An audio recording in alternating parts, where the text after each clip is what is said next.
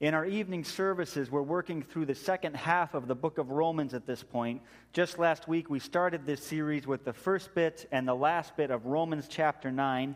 Tonight, we're going to read Romans 9, and it's actually going to be 14 to 24. The bulletin and the PowerPoint say 14 to 29, but it's actually going to be Romans 9, 14 to 24. There's a lot to be said from this passage. I'm not going to cover all of it. We're going to continue with this same passage next week. I just want to focus on a couple things tonight. This is God's word for us today. What then shall we say? Is God unjust? Not at all. For he says to Moses, I will have mercy on whom I have mercy, and I will have compassion on whom I have compassion. It does not, therefore, depend on man's desire or effort, but on God's mercy.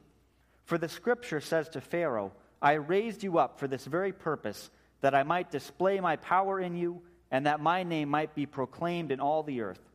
Therefore, God has mercy on whom he wants to have mercy, and he hardens whom he wants to harden. One of you will say to me, Then why does God still blame us? For who resists his will? But who are you, O man, to talk back to God? Shall what is formed say to him who formed it, why did you make me like this? Does not the potter have the right to make out of the same lump of clay some pottery for noble purposes and some for common use? What if God, choosing to show his wrath and make his power known, bore with great patience the objects of his wrath prepared for destruction? What if he did this to make the riches of his glory known to the objects of his mercy, whom he prepared in advance for glory? Even us, whom he also called not only from the Jews, but also from the Gentiles. So, Ken Davis, who's a pretty well known Christian comedian, or at least he used to be, used to tell a story about a presentation that he made in a college speech class. He was supposed to drive home a point in a really memorable way. So, Ken said he was going to talk about the law of the pendulum. And if you don't remember, a pendulum is basically a weight that swings from a rope, goes back and forth. Uh, grandfather clock would be example of this. And the law of the pendulum that he was going to explain is that if you give a pendulum a push, it will never return as high as the point that you pushed it from. If you lift it up and let it go, it will never, ever come back to this point. So Ken put up a little pendulum on the blackboard. He swung it, marked where it hit each time, and then turned to the class and said, Okay, everyone, do we agree that the law of the pendulum is true? And everyone agreed, sure. Now, earlier, Ken had hung a 250 pound weight from the steel beams in the classroom ceiling, and he took a chair and he put it next to the cement wall. He took the teacher and he put the teacher on the chair. He took the 250 pound pendulum and he pushed it right up to the teacher's nose. And he looked at his professor and he said, Do you believe that the law of the pendulum is true? Do you believe if I let this go, it could never, no matter what, it could never come any higher than where it is right now? And the guy took a deep breath and said, Yes. And Ken let go and stepped away. And can you guess what the teacher did? The pendulum went, and as it started coming back, he dived for the floor. His head said, That thing isn't going to hit me, but the rest of him said, Run for your life. He dived for the floor. Often, the things that we think we believe and the things that we actually believe aren't quite the same. Often, there's one set of beliefs that we mentally sign off on, but there's another set of beliefs, another truth, another reality that we actually live according to. And I think most of us, we have some felt beliefs, some things we, li- we live according to, some intuitive senses that get in the way of hearing what this text really has to say to us. I think our gut feel of how the world works just doesn't jive with what Romans 9 has to say to us. And let's be real Romans 9 is a challenging text. It tells us that God only has mercy on some people it tells us God prepares some others for judgment. It tells us that we can't talk back to God. In these verses, God dispenses justice and mercy according to his will. And that's that. Now, there's a range of Christian interpretation of these verses. You can guess where we come down because our church says Reformed in the title. We're big on the sovereignty of God. We like to talk about God being active in our salvation. But even if that's not where you are, you still have to wrestle with this text and wrestle with the reality that God is God. God is God, and He does what He wills. And I really think that's one of the places where what our head says and what we live according to doesn't totally match up. And I think this is a particular issue in our culture today, in the West, much more so than any other time and place in the history of the world. In the ancient world, as far as I can tell, people seem like they always had a sense that they would stand in front of a judge and face judgment somehow, someday. It might be God, or it might be the gods, or it might be just abstract justice. But people kind of lived with this sense that they deserved judgment, that things weren't right with them, that they would have to stand in front of something or somebody and give an accounting someday. And we've totally, totally lost that in our culture. Most people in our culture these days don't have any sense that God would or could or should stand in judgment over them. I think if you talk to the average person outside the church, you'd find that to be true. But I think if you really get at what we live according to, even in the church, I think that's often how we function. The very cultural air we breathe, the water we swim in, it gets into our believing too. And I think if we're honest, we have this sense maybe we don't really need mercy because we don't really, really deserve judgment. I suspect if we look deep inside, a lot of us would actually picture ourselves in the judge's seat, and we would expect God to explain himself to us. If anything, our gut sense is that God owes us an explanation, not the other way around.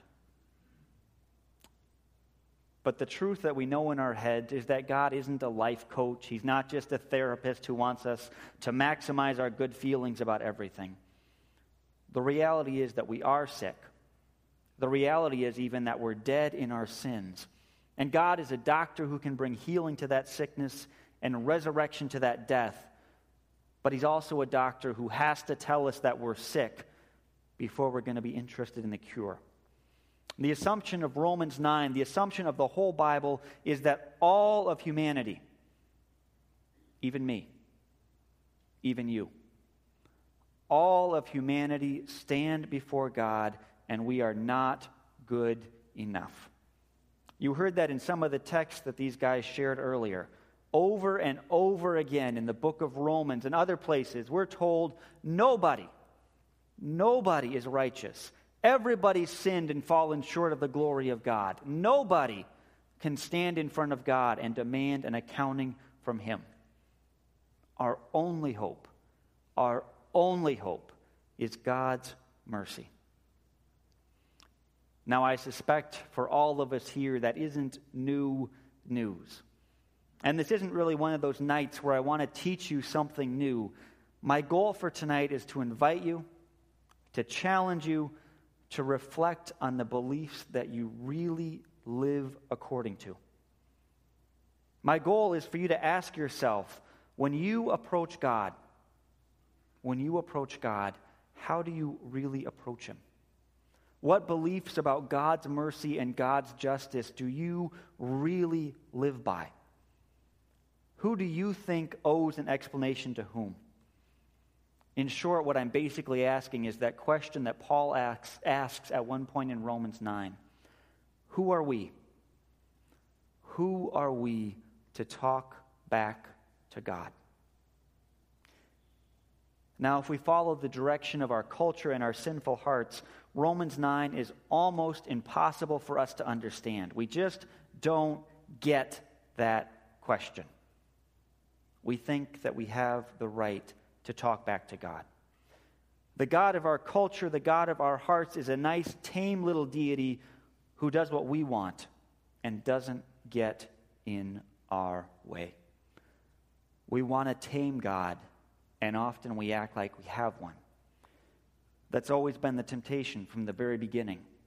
Eat the fruit, do what you want, become like God, able to judge what's good and what's evil.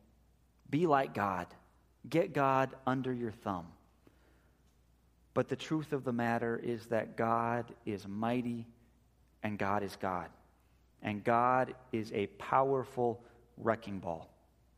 The Lord has the right and he has the might to do what he wills. God is able to do what he wants to do, and what's more, God is right to do what he wants to do. So, our fundamental posture when we come before God, our fundamental posture when we read the scriptures and find things that are hard to understand, is not to look up at God and to demand that He fit our plans and He makes sense to us and that He does what we want Him to do. The fundamental posture we need to have before God is to dive for the floor, to humble ourselves before God, to ask God to change our hearts, to teach us, to show us His ways. The Lord is God, and we are not. The Lord is God, and we are not. And I think when we grasp that truth, when we embrace that reality, as challenging as it can be, then I think we're in a better position to really understand God's judgment and God's mercy. The Lord is able, He has the right to do what He wants. The Lord is just in all His judgments. But the Lord also is merciful. The Lord comes to us who are sinners, to us who are rebels, to us who think God needs to give us an accounting. And instead of blowing us away like He could and like He would have the perfect right to, God instead came in the person of His Son and died for us. God is powerful and just beyond what we can understand, but God is also merciful and gracious beyond all reckoning when you go before God, what questions do you ask? When you go before God, what does your heart really say? Let me challenge you tonight to let God be God, to recognize that you're not, and then to praise God for his judgment and for his mercy.